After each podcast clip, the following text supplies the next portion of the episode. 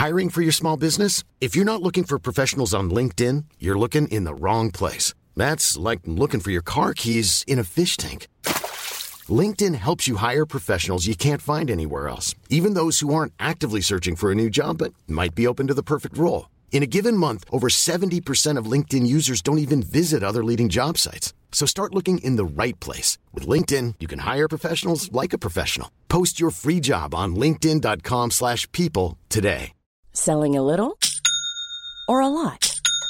Shopify helps you do your thing however you cha-ching. Shopify is the global commerce platform that helps you sell at every stage of your business. From the launch your online shop stage to the first real life store stage, all the way to the did we just hit a million orders stage.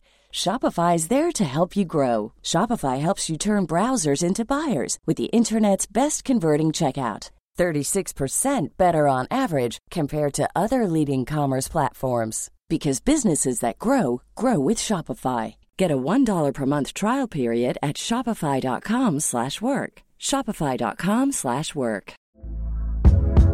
Hey there, it's Michele Norris. I'm host of a podcast called Your Mama's Kitchen. When I travel, I'm usually looking for a way to find a taste of home when I'm not at home. And one of the things I love to do when I am at home is entertain. And Airbnb allows me to do that. When I was in California recently, I rented a house that had a great kitchen. And when we were sitting around the table, we we're all thinking, we're in someone else's house. Someone could be in all of our homes as well.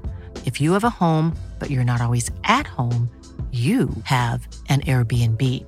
Your home might be worth more than you think. Find out how much at airbnb.com/slash host. And I wish Magnus, I wish he'd also talked about the Norse gods because that would have been pretty funny. Yeah, when are we getting a Kane Chronicles, Percy Jackson, Magnus Chase crossover? You know?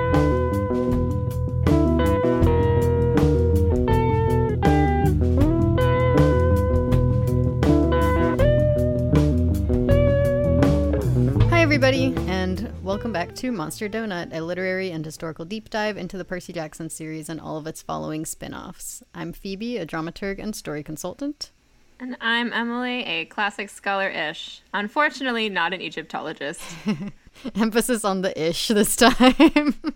so, today we'll be talking about the first two of the Kane Chronicles Percy Jackson crossover stories, which came out once a year with, I think it was Mark of Athena House of Hades, and Blood of Olympus. One thing I found kind of perplexing though is they all like take place after Blood of Olympus. Yeah. I I didn't even consider this really until I I looked back at Son of Sobek a couple years ago maybe and I noticed that Percy was somehow making references to both the, the Titan army and the Doors of Death and I was like, "Wait, when did this book come out?"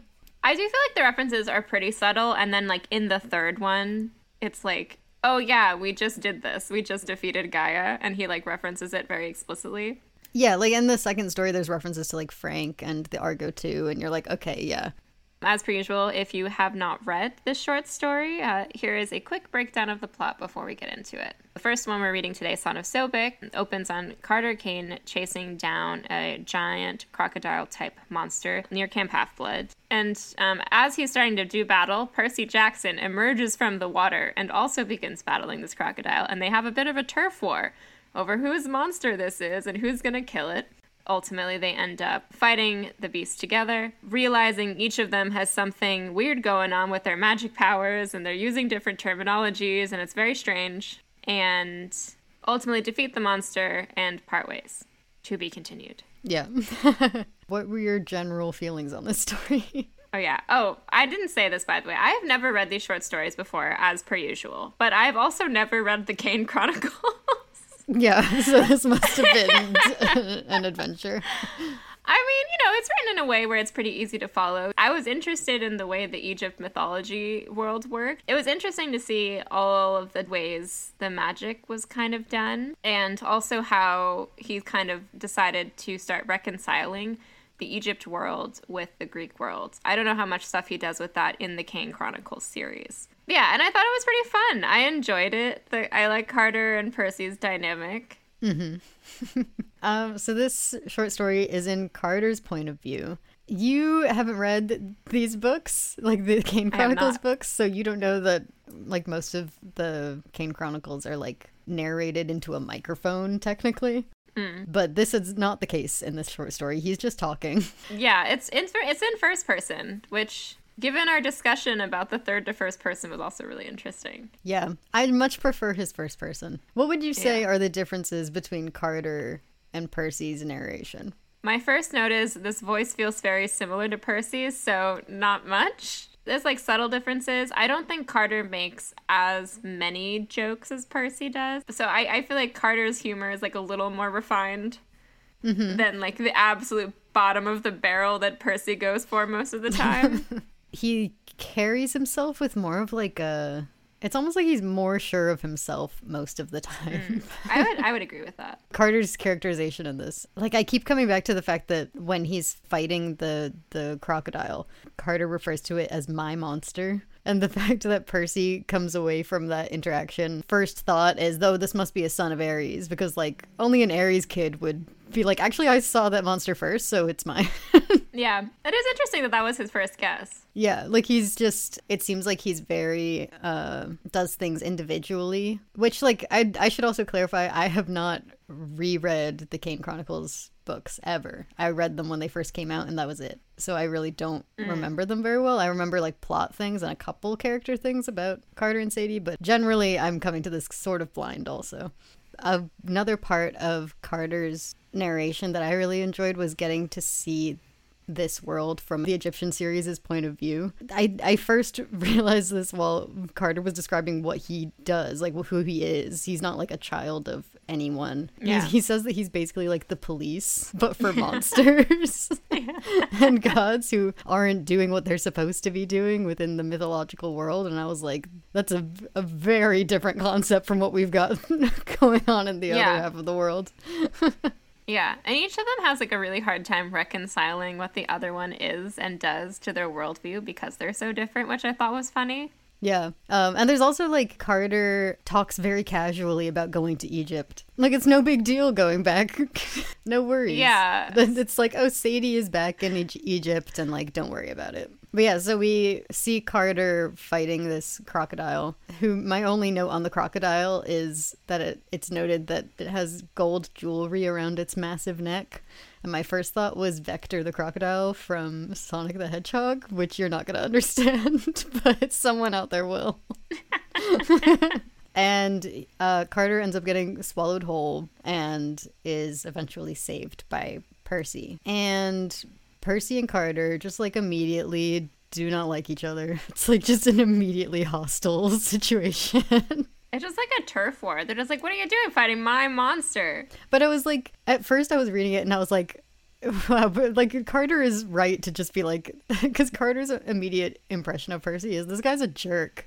Like, but then I was I was trying to read it, imagining Percy's perspective on this situation because he speaks so bluntly in a sort of like, this is just another day on the job for me and you're in my way kind of way. And I was like, I feel like he could be nicer. but then I was thinking about it and I was like imagining running into a like quote unquote half blood so close to camp but who definitely isn't a camper because you don't know him. It's like probably immediately ringing some alarms. Like this is something that he does need to figure out once he figures out the crocodile thing. And so that's probably part of why he's sort of like standoffish with Carter. But at the same time I think Percy just enjoys sassing people sometimes. So- Yeah.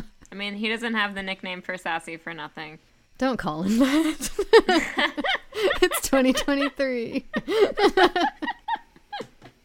Anyway, so we get an outside look at Percy Jackson from somebody who has no idea who this kid is and has also never heard of him. I feel like a lot of the people we see describing him at least like have a vague idea of his reputation. I like getting to see Percy from an outside point of view because this is kind of what I was craving from the second series and that we get sort of in flashes where it's like mm. this is kind of the way that Percy talks when we're not in his head and we don't realize it because we're in his head. Especially in I'm thinking like early Percy Jackson books, but it's just kind of the way that Percy comes across when he's just not here for whatever's going on at the at the moment except from an outside Yeah. point of view. He's just kind of over it. He's like, ugh, Yeah, which that all changes the second that Carter accidentally punches him like across the earth. Percy Jackson needs to be humbled sometimes. but like only for a second because Percy immediately comes up swinging. Yeah. He kind of accidentally punches Percy like he's annoyed at him, but he had primed a spell and like forgot that he'd primed the spell. But he basically uses a mage hand to slap him out of the Yeah. water. Exactly. So Percy and Carter, because we know Percy, he's not going to just take that. He gets up and sends a, a wall of water at Carter and then tries to kill him. And so they, Yeah. they end up fighting, which leads to one of my favorite lines in this short story, which is Carter saying, I wanted to explain that I'd made a mistake. I wasn't really his enemy, but I needed all of my concentration just to keep from getting sliced down the middle. Camper Boy, which is called what he's calling Percy right now. Camper Boy, mm-hmm. however, had no trouble talking. and then the rest of this moment is Percy just asking him question after question while Carter's like trying not to die. That's a great Percy moment. yeah, he's basically questioning Carter about like, are you uh, uh, some kind of monster? You called the crocodile my monster. Is it your pet? Like, is it? Yeah. Are you a spirit from the doors of death that's escaped? and they fight until uh, eventually Percy ends up slashing Carter's wrist with his sword, and at the same time, Carter casts some kind of rope spell and basically just ties Percy down. And I just, I loved this moment of Percy realizing that Carter is obviously not human because his sword actually hurt him. But at the same time, he's like, this is just some kid. Hang on. Sitting there in the water after trying to kill him and then gets up and bandages Carter's wound. Yeah. But I think at this point, Percy's like, okay, this is obviously another demigod. We need to focus on this crocodile and then we'll deal with each other later. But it's here that we get another interaction that I really like. Carter asks Percy for his name, and Percy says, I'm not sure I should tell you, names can be dangerous. And Carter thinks he was right, of course, names held power, and then talks about how the names have power thing sort of manifests in the Egyptian world. Mm-hmm. And I want to talk about something that was originally pointed out to me by a, a Tumblr mutual, Lily, aka of Swords and Pens, who pointed out that, you know, we've only ever heard this kind of names have power thing in reference to ancient beings with enormous power, like gods and monsters and titans. And like if you speak their name, you are calling on that power in some way. And just the idea of Percy saying that about himself Mm, We've never heard anyone say anything like that about just like demigods. that's true. Like, there's no reason that we've seen that names would be dangerous between just people. And Lily also drew a line between this and how Percy is called Perseus by the gods and the monsters, and whether, like, being called your true name holds any kind of power, and what this means about how Percy thinks of his own power or his where he is at this point. Hmm. And I think it's also fun because I'm I'm still tracking what I've called the apotheosis of Percy Jackson. It's just such a strange thing for him to say. To say, like, oh, I don't know if I should tell you names can be dangerous. Like, why? Why would it Yeah. be dangerous? Because, like, in, in Carter's world, it clearly makes sense to him. Like, he says uh, that Sadie had learned his secret name and that it caused him all sorts of anxiety and that, like, a name Yeah. can be used by a magician. But it's like, in Percy's world, that none of that means anything. It's just invoking a god is dangerous because they might I don't know. I don't think we've ever seen a god respond to their name. But It is interesting because a lot of the purpose of these short stories is to show how related and interconnected the mythologies and how their magics work are. Mm-hmm. So, names having power in Egyptian mythology, I feel like, is almost a justification of names having power in Greek mythology. Which I think just comes from the fact that, like, for example, a lot of people, and it's not just ancient Greeks too, like, um, a lot of cultures have taboos around words for the death gods or even saying death. Mm-hmm. But you would also always use epithets often for the other gods, so you can kind of see that maybe as an extension of that, where there's like a ritualization in the name. And I think for mortals, the only power in a name is like the power of legacy. And Percy does have a name with some amount of legacy and power because he has an ancient name of Perseus. And I think also at this point, like he does have a a well known name within the Greek mythology side of the world, and that it can be dangerous for his name to be out there. You know, I'm thinking of uh, moments like when he introduces himself to the cheerleaders at the beginning of Battle of the Labyrinth and he says mm. that his name is Percy Jackson and they're like, "Oh, Percy, we've been waiting for you." Like it's the kind of if he gives up his name, it is a dangerous name to give up because you know in a sense if he says his name out loud out in the real world where there where he knows there are monsters around mm. it could summon monsters to him and so maybe giving his name out like that isn't something he is willing to do especially in this kind of situation. But I think this is also tied up in a larger theme that I found in this book, which was just the power of words. Because we have that moment mm. where the only way that Carter is able to save himself at the beginning is by summoning a word of power, which ends up being the fist that punches Percy. and then at the end, having literally like Percy has to speak Carter's name to summon him. Yeah, that's true. I find interesting as well the crossover between the Egyptian and the Greek words that we get into later in this sort of series of 3 mm-hmm. um, because it's also not just about the words themselves, but also like who speaks which words. I had a lot of questions about where the Greek and Egyptian worlds came together. Do you want a history lecture? a little bit. I might be requesting a history lecture for the first time in my life. Everything you've learned about Greek and Roman history for me has been against your will up until this point. I just spent the whole thing being like, if I knew more about the places where the Greek and Egyptian worlds met, I could analyze the Greek and Egyptian worlds coming together here from that angle. But I don't mm. know enough.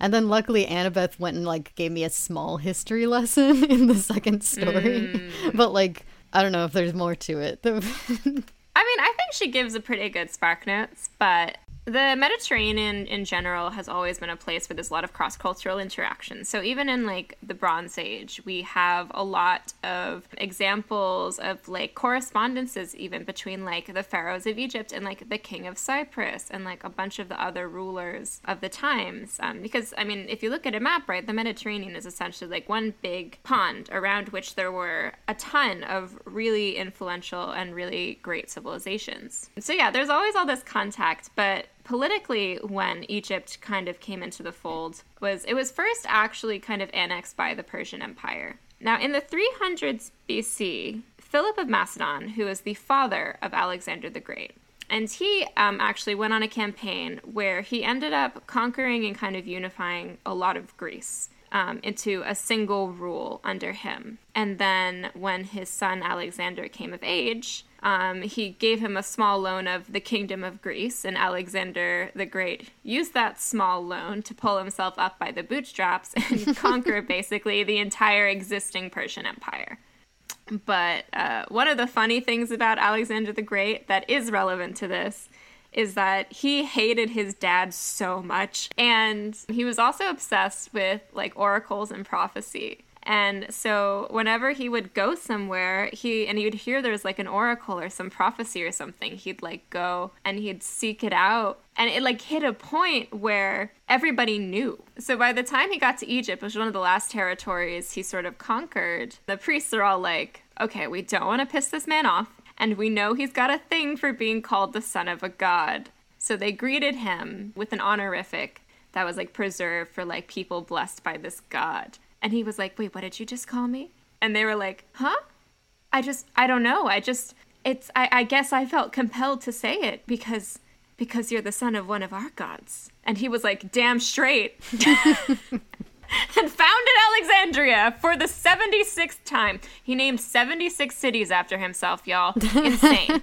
but basically, what Alexander the Great kind of did was he sort of, when he took over the Persian Empire, he basically just put his own satraps in place and kind of maintained their own system of government. And when he did the same to Egypt, he also did the same thing where he installed one of his generals, Ptolemy, to be. Well, I think initially he installed someone else to be in charge of Egypt, but um, he basically installed a figurehead to collect taxes and pay tribute to him. Now, Alexander the Great, though, died under mysterious circumstances, suspiciously young, not long after that. And what basically happened was a period of time in which his three biggest generals duked it out for the empire. and got divvied up because he didn't really have heirs. It got divvied up between his top three generals.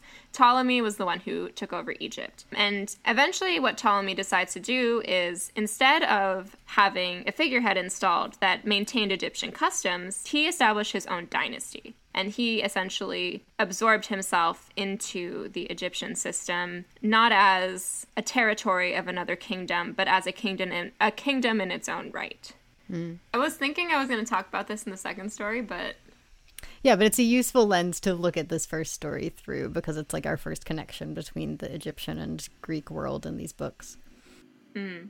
So, continuing through this story, Percy and Carter end up deciding to work together and chase this uh, giant crocodile into a cul-de-sac. And as they're going, Percy and Carter uh, talk a little bit about each of their worlds. And this is where both of them realize that they are coming from, you know, a world where there are Greek gods and a world where there are Egyptian gods. And there's a specific moment that I liked, which was when Carter mentions Egyptian gods. It says that Percy stops in his tracks, and then he stared at me, and I could swear the air between us turned electric. A voice very deep mm. in my mm. mind said, Shut up, don't tell him anymore. Yeah. And it was like moments like this that I liked in this story where it was like you got to see that version of Percy for a second. And then I think there's another moment at the very end of the story where like Percy gets very serious for a second and then he smiles and and Carter's like and then all of a sudden he looked like a normal teenage boy and it was kind of unnerving. mm-hmm. There's a couple moments also where I feel like you feel like these characters are starting to have a bit of a schism, kind of like with the Greek and Roman sides of the gods where there's something inherently dangerous and weird and the metaphor that carter uses at the end of the story i really like of like potassium and water where alone they're both stable and non-danger and very non-dangerous but the second you mix them they create a huge explosion. Yeah. This was something i was thinking a lot about during this story was how familiar this situation must feel to percy at the end when he starts thinking to himself that like this might be someone else trying to bring the greek and egyptian worlds together. Mm. Like that must feel very uncomfortable to him. Especially someone else who may or may not be mysteriously back from the dead. Yeah, like while he's trying to piece everything together here, it's probably feeling more and more dangerous to him. While Carter mm. is sort of starting to like ease into trusting Percy. I feel like from Percy's perspective, this situation must be feeling more and more stressful. Yeah. And I think that moment where he where he hears Carter say like Egyptian gods for the first time, he's it's probably like that's part of why he stops in his tracks cuz it's like this can't be happening again. Yeah. Especially so soon after Blood of Olympus because I I don't think we actually get what time of year this is. I'm assuming summer because there's kids outside with like water balloons. Oh yeah. So it's probably like immediately after. Poor Percy. Yeah. so to try and stop this giant crocodile, they decide on a plan. Well, they decide on a couple plans that kind of all go wrong, but eventually the plan becomes Percy creates a hurricane while Carter tries to unclasp the giant necklace this um, crocodile is wearing because they realize that the necklace is what's making it a monster. Like if they take the necklace off, it will be a regular crocodile. And as they're doing this, something interesting happens, which is that Percy starts not losing control of the hurricane, but just losing it completely, which I don't think we've actually seen before. Percy, like, doing mm. something with that amount of power and not being able to keep it up. Like usually it would be he goes too far and loses control of it or like like I don't think we've seen too many times where yeah. he tries to do something and then runs out of energy. Mm. a line that I flagged during that part was Carter was when he's noticing that Percy seems to be flagging is like, which he wasn't surprised by because he'd never seen anybody wield that much power. Right. But we've actually seen Percy create a hurricane before. I'm thinking specifically of the hurricane from The Last Olympian, mm, where he yeah. like he created lightning with that. Like he was controlling the weather with that one. Yeah, he yeah. So like this shouldn't actually be that big of a deal for Percy considering what we've seen him do ourselves. And it reminded me of there's a line in Blood of Olympus where I think it's during the Olympia scene that someone mentions that how easily Percy's been getting winded after Tartarus. Like his mm. lungs are literally just messed up from the air in Tartarus, and he also mm. was described as being skinnier and is just like physically still messed up from what happened in Tartarus. Yeah. Maybe he should have gone to Asclepius and gotten an inhaler. You know what? Yeah. so that was kind of what I attributed this to was that even if Percy, we've learned, especially over the course of the last series, that Percy definitely has the power to hold this hurricane, he physically can't keep stuff like this up anymore. Yeah, that is interesting. Because I think, like, Annabeth losing her knife and, like, Daedalus' laptop as well. It, it's like a level of permanence I think we're just not used to in this series. Like, by nature, Percy can never lose Riptide. So it makes sense to me that he would also have a kind of permanent thing taken away from him a little bit by Tartarus. Or at the very least, that he needs to, like, work really hard to overcome. Mm-hmm. It makes me want to see him overcome it. Chalice of the Gods, here we come. Mm. Chalice of the Gods, Percy gets an inhaler. There's so many things that I'm relying on Chalice of the Gods for, and it's like a 200 page book. You should make a list of them and just like have it as a checklist. And we're like, let's check on Phoebe's checklist. I should. I'm gonna make a bingo card. the things Phoebe We wants out of this book. no, like you're joking, but we should we should make our predictions as bingo cards. Yeah, we'll make two different bingo cards and see who wins. Yeah. we should no, well, we should each make a real bingo card and then a joke bingo card. Okay. Oh, I'm so excited. Every listeners, if you have bingo cards you want to submit, submit them. Yeah, if there are squares that we should be including on our bingo card. We can print up a bunch and see who gets bingo. so Percy gets an inhaler is in the middle because obviously that's happening. That's our freebie. Oh my god. so the way this story ends up wrapping up is they get that necklace off of the crocodile, which turns into a baby crocodile that Carter takes home with him. And Percy and Carter decide together over uh, cheeseburgers that they never want to see each other again. What a heartwarming tale. but if this really is someone trying to bring the Greek and Egyptian worlds together, they probably will have to and should have some way of getting in touch with each other just in case. And so Percy assumes that Carter's going to write uh, his phone number on his hand, which was cute. But actually, what Carter does is give him like a summoning spell in his hand so that if Percy ever says Carter's name out loud, Carter will appear to him. Names have power. yep. Oh, we need to beat, don't we? I mean, I like the like weird glowing eye, the glowing eye of Horus that's on Percy's hand now. That's a good one. I enjoyed the like little hippopotamus, but like the wax figurine of it. Yeah. Because also reminds me of um, we find a lot of these like tiny little figurines in ancient and particularly like Bronze Age archaeology, which is also on one of my favorite like archaeological reveals lists, just because a bunch of people were finding these, just being like they must be religious, because you literally get taught when you study archaeology. When in doubt, it's religious, like kind of as a joke, but really not, not really. And then it, it's it's one of those. I don't know if any of you saw like that magnificent thread that was going around Twitter for a while of like basically like finally having women archaeologists taking looks at things, and one of them was like toys for the kids, and it was like oh, so like a little a little hippopotamus toy. Cute. I used to love William at the Met, the little blue hippo. Oh, I don't know what you're talking about. This guy. Oh yeah, that yeah, William. I want William on my bead. He looks like he's what is he made of faience? Uh, yes. Haha. I when we went to the Met during our Egypt unit, I got a small William er- eraser. I made a, a tiny little house for inside of a toy mailbox that I still have. He has a bed in there. He has posters on his wall. Oh, he's got a whole situation. He's got a whole setup. Yeah, I have many Williams in my room. Faience is cool. It's notoriously used really well by the Egyptians, but it's um, essentially like a cool glass melting technique to create like colored glass. Very fun. Anyway, so let's move on to the staff of Serapis. Serapis. I don't know how we're. Been to saying. Serapis. Okay.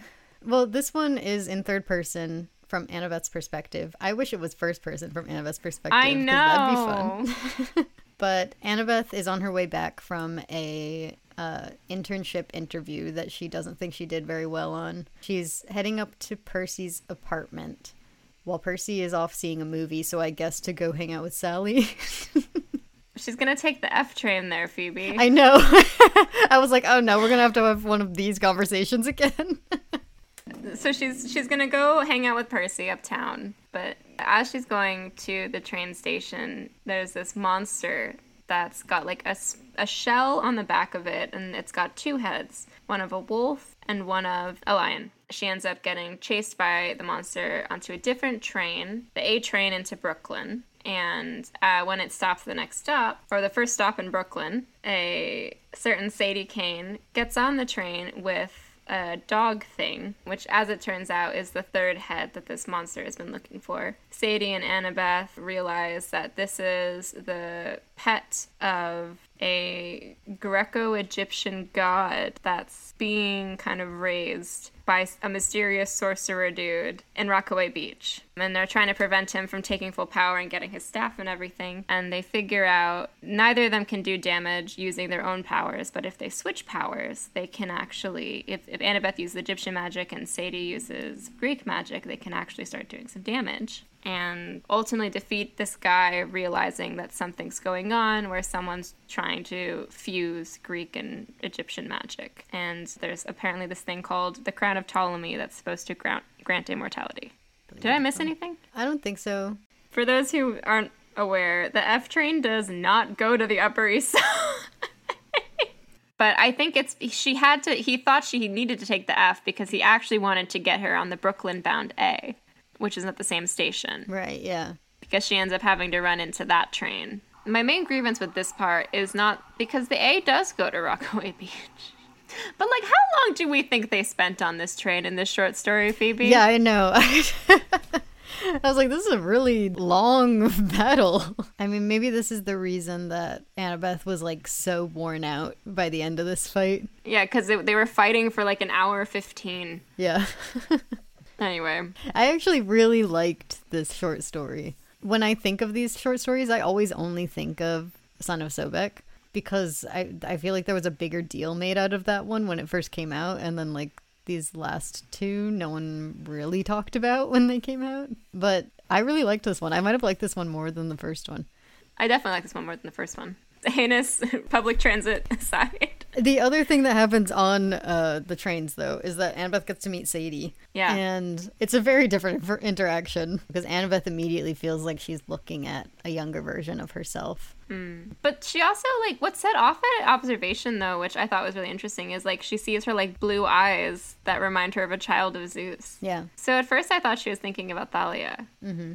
And I also think it's, I, I think later in the story also, they're talking about Percy and Carter and realize that Sadie and Percy are very similar in terms of their like temperament and disposition and the way they kind of interact with things. Mm-hmm. And then Carter and Annabeth are more similar. So I thought it was interesting that they got paired with kind of their opposite, but also that Sadie and Annabeth definitely get along way better than Carter and Percy.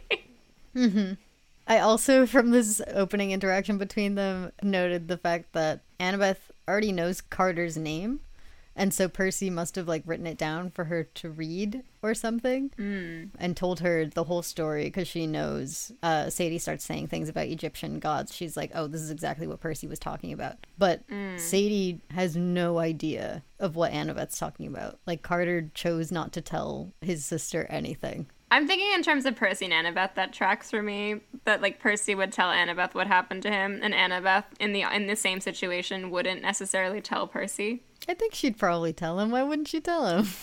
I think she wouldn't tell him if she'd promised not to. I also think she wouldn't tell him necessarily if she didn't think it was going to come back. That being said, I think Percy is left with a distinct impression that this is not over at the end of the first one. I think, especially Percy having just come off of Heroes of Olympus, it's like this is something that he definitely feels like he needs to talk to Annabeth about because it, it probably feels to him like the start of mm. something similar to what he went through in Heroes of Olympus, and so is like yeah. I assume that he told Annabeth, and he probably told Chiron, and is just trying to make sure that everyone is aware that this is something that's going on. And yeah. some for some reason, Carter went home and was like, "Well, that's the end of that." I can see it though, because Carter hasn't had like a Greek-Roman schism to deal with. That's yeah. like destroying everything. So yeah, so Carter walks away from it thinking not even to tell his sister. The other thing was it was an Egyptian monster. So Carter, aside from Percy, didn't actually see anything that didn't add up. Versus Percy's like, not only are there magicians roaming around, but there's also non Greek or Roman monsters roaming around on Long Island. What's going on? So I think it, Percy was definitely a little more out of his element in that story than Carter was. Mm-hmm. We got some interesting Annabeth, like self acknowledgement moments in this story, which I enjoyed. Yeah. The first one being she realizes pretty quickly that she's having a hard time fighting this monster. So she says she does what she does when she's, you know, outmatched. She acknowledges that whenever she's outmatched, she resorts she she falls back on talking. So it was kind of fun to see that thought process play out a little bit. I think with Percy it's more of an automatic reflex versus for her she like okay, I'm going to try fighting this the old fashioned way. Not working. Okay, changing my strategy. Right. It's more of a conscious decision. Like it's a tactical decision rather than, I guess, an instinctual one, like it is for Percy. Yeah. And we also get a fun uh, crossover element where Annabeth picks up Sadie's wand. Mm-hmm and it transforms into a celestial bronze dagger. Right. And Sadie, I think, later explains it by saying it's a magic item. They just kind of do what they want. But again, I kind of like building out this expanded lore of like how this all kind of fits together in the world building. Because in the first story as well, there's a reference to the fact that as Carter's like stabbing the um, son of Sobek, like it's starting to turn into sand and i was like oh sand is kind of like dust when they're killing the monster. It's sort of a similar vibe. And there's also a lot in both of these stories about the mist and the duat. I don't know if i'm pronouncing that right. Mm-hmm. and it made me wonder what would happen if carter or sadie picked up riptide. Um, I think specifically with the wand, the image that I was struck with was the the pain that it causes, and then it appearing and her just staring at this thing that she lost it felt like such a like it was like a ghost showed up. I know. Especially cuz it's like that's the that's the cursed blade. The titular cursed blade. Yeah. it's not titular in any way. no, it's not. it's the the prophetic cursed blade.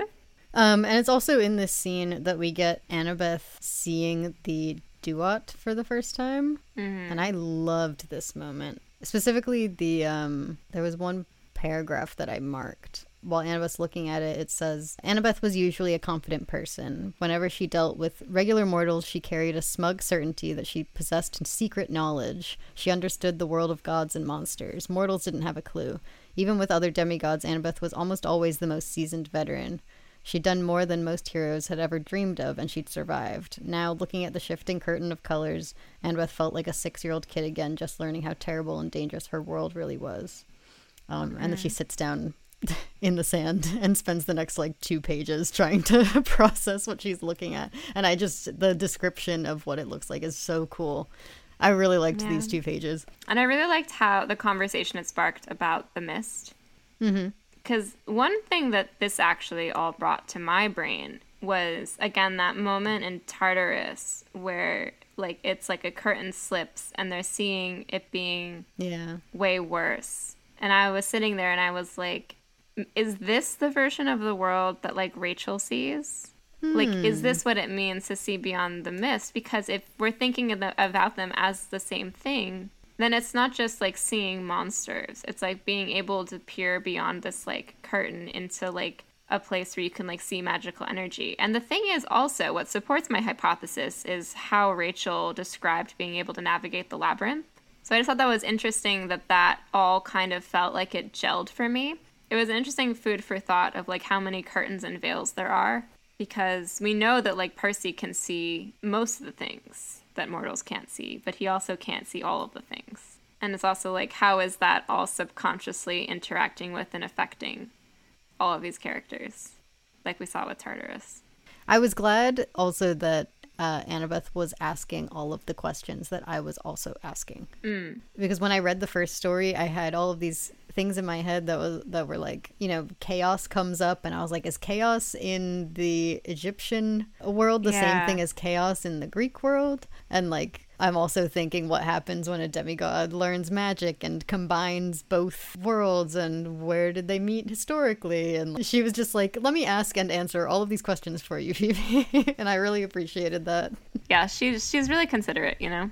So uh, all of this happens when they get to a building where uh, Serapis, Serapis is he's trying to summon his staff to him, which is the three-headed yeah. creature. And he's like creating this vortex and building something. And I had this moment where I was like, out of nowhere, I don't know where it came from. I was like, Lighthouse of Alexandria?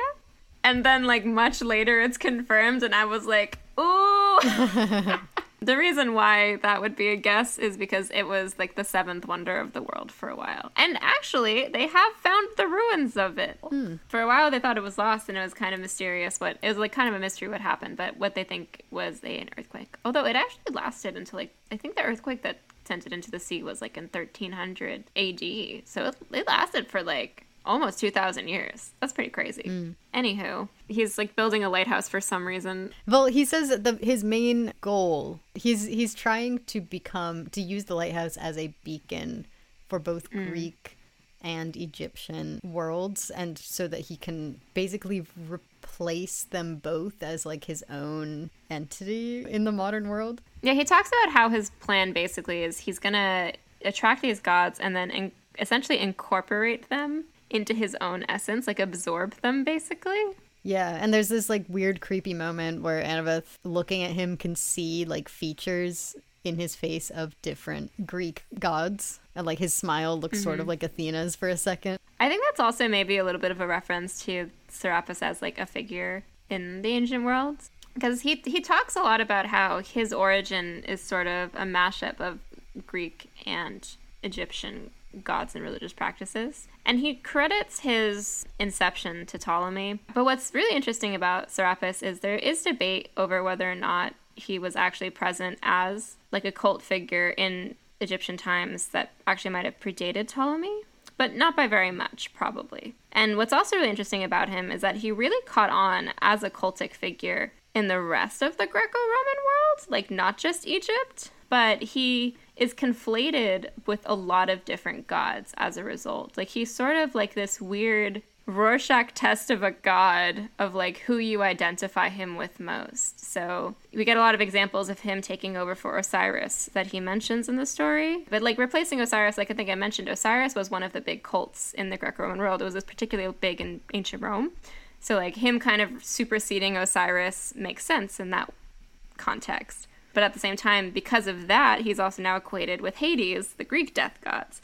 But he's also equated with like Asclepius and with even later on like Helios and Zeus. But I think reading up on this, what really struck me, it was something that we talked a little bit about in our Mark of Athena episode, but that I didn't, I think, didn't make the final cut, where the cult of Mithras for a while was sort of thought of as a potential alternative to Christianity as far as like a centralized Roman religion candidate. And I feel like looking through this, I was getting similar vibes of like this idea of a deity that could kind of encompass all things in a polytheistic system from looking at the cult of Serapis and all of this stuff. Mm-hmm. He's kind of like all, he's sort of turning into this all encompassing god that can kind of do whatever you want him to do. Yeah. What else happens in the short story? There are a couple of like small things in this short story that feel huge. Like in this fight scene, Athena actually helps her, like puts her cap in her backpack and like Yeah. we also get this idea of when Annabeth Annabeth realizes that the way to defeat this guy is to kill one of the animals on his staff, which mm-hmm. specifically the one that represents the future, because one of them is the past, one of them is the present, one of them is the future. Mm-hmm. And she really thinks over this, partially because it looks like a cute little dog, Yeah. A black lab. a cute black lab, and the other part of it is because she's afraid that by killing it, she's going to be killing her own future. And like this is an idea that sticks with her all the way to the end of the short story. She's still thinking to herself and trying to reassure herself that she didn't destroy her future right there. It, it reminded me also because I, I think in the story at this point they've acknowledged the three-headed like scepter is meant to be a reference to Cerberus, both in like ancient iconography and in this story. And it reminded me of that scene with Cerberus in The Lightning Thief. Yeah, I was also thinking about. Because there's that moment where Percy notices that she's like wipes a tear away after they have to leave Cerberus behind with his little deflated ball. And it's also mentioned at one point that she had a dog back home. Hmm. My fun little Easter egg that I picked up is part of the way they are able to defeat him is by, instead of, for example, Sadie using Egyptian words of power to try and bind him, she's going to use Greek words Yeah. to scare him and make him think she's like weaving all these spells and stuff to distract him. So there's a line where it's like Annabeth's going to teach her some Greek. And little fun Easter egg for me and me alone is the first thing she says. It should be Menin aeide thea, uh, which are the first three words of the Iliad. And then I thought it was the whole first line of the Iliad, which it, I'll read it out loud and you'll see why. Menin aeide thea, uh, Peliadeo Achilleos. So I was like, oh, is that the entire first line of the Iliad? And she thinks Achilleos, which is Achilles, is algae. That's funny. But then I looked back and it was like an entire separate sentence about the sea. And I was like, oh. Yeah, I wonder if that one comes from something else. I could see like both of these lines just being her pulling from her favorite books. Yeah. Well, I mean, to be honest, like if you like put a gun to my head and was like, Emily, start reciting ancient Greek, like that's the that would be the one. I love how she just sits there like wincing, listening to Sadie try and say all of it, and that Sadie just gives up and starts like saying any Greek word that she can think of. Yeah, that was funny. Alpha, beta, gamma, euros. Which, if you ever go to Greece, they're not gyros, they're euros. Not to be confused with euros, which is the currency in Greece. Those that's pronounced evro, evros. I can guarantee you that Sadie said gyros here. I know. Um, so at the end of the story, Sadie and Annabeth kind of come to the same conclusion of like this is probably going to we're going to see each other again most likely, and so we should exchange contacts. And they exchange phone numbers like normal people. Which is a joke that Annabeth makes. Where she just like, Percy's not gonna use the weird thing, the weird magic thing that your brother gave him. Let's just get each other, let's just add each other on Insta. and then we get my favorite line in this entire short story, which is Annabeth's like, oh, but like, you shouldn't actually contact me that much. Like, demigods and phones don't get along. And Sadie's like, weird. And then she jokingly says, I shouldn't send you any funny face selfies on Instagram. Yeah, which is an, a thing that people definitely do on Instagram. yeah, people definitely do that. If you just replace Instagram with Snapchat, It would have made been sense. fine. or like I shouldn't add you on Snapchat or I shouldn't add you on Instagram. Like just, there's so Oh many God. other ways that you could phrase this. I really hope that Annabeth does have an Instagram though. I really hope that even though she's not supposed to be using her cell phone, she does have an Instagram. no, yeah, she's got like a secret Instagram though, like a private secret Instagram that's got like three followers, and she just like posts pictures of things at the, from the Met on it. Like she's a museum poster, and then like little architecture things, being like, look at these cornices. yeah. And so from here, Annabeth kind of has a little bit of an existential moment, worried that she did just destroy her future once again, and then it seems like gives up on meeting up with Percy after the the movie and just decides to head Yeah. home to Camp Half Blood. So what I took from that was that this was a very mentally taxing moment for her, and that she she is coming away with this feeling like there's there her whole worldview has shifted in a way that is really freaking her out. Yeah. And I think she's like already kind of in a weird transitional moment. Like we start the story with her like having to get an internship and like all of this other stuff going on where she's like in a bad place with that, like not feeling like super confident about it. Yeah, and like thinking about where she was post House of Hades because she's another one of those didn't get a point of view mm-hmm. chapter in Blood of Olympus, so we don't mm-hmm. totally know what where she's at. Uh, characters. Mm-hmm. It feels like she. I mean, we already know that she was already sort of in an unstable place based on her conversation with Piper in Blood of Olympus. And this can't be helping. So add that to the list of things I expect to be addressed in Chalice of the Gods. A, a lot riding on that um, book. I, honestly, that's the free space. It's just trauma. But to wrap this one up, do you have a bead? I guess the F train sign. But no, seriously, I think my bead is the little lighthouse of Alexandria. Hmm. I'll have to look up what that's supposed to look like. It's pretty cool. Like it, the description in the book is pretty accurate of like the three different levels of it. Okay.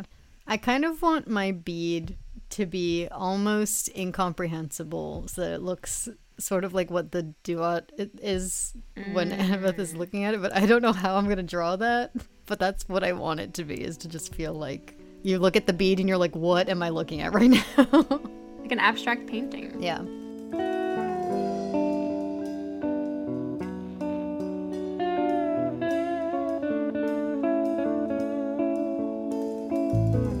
Thank you all for listening to this episode of Monster Donut. Next time, we'll, we will be reading The Crown of Ptolemy, which is the third of these uh, Kane Chronicles, Percy Jackson short stories. And then I think the next episode after that is going to be Chalice of the Gods. Woo! So yeah, get if you want to send us things that we should include in our bingo, you can send that to monsterdonutpodcast at gmail.com. And you can find us on social media uh, on Twitter, Instagram, and TikTok at PJOPod. Yeah, what else? Um, we have a if you, if you feel like supporting us, um, you can support us monetarily by uh, donating to our coffee or Ko-fi, however you say it, which is linked in our Linktree. Or if you'd prefer to do it non monetarily, you can rate us on Spotify or Apple Podcasts or wherever you're listening to us right now. Really appreciate it and helps us out a lot if you do. Yeah. Also appreciate it if you actually listen to these like bumpers at the end of every episode. if you actually make it to the literal end of every episode, really appreciate that. You're a real one. I feel like I should be like one of those uh it's like on YouTube where people are like if you made it all the way to the end of the video, drop an apple emoji in the comments below. Yeah, drop an apple emoji in the comments in the below. review section if you listened all the way here. Anyone looking for actual reviews would just be like, "What is this?" okay, that's all. Bye everybody. Bye.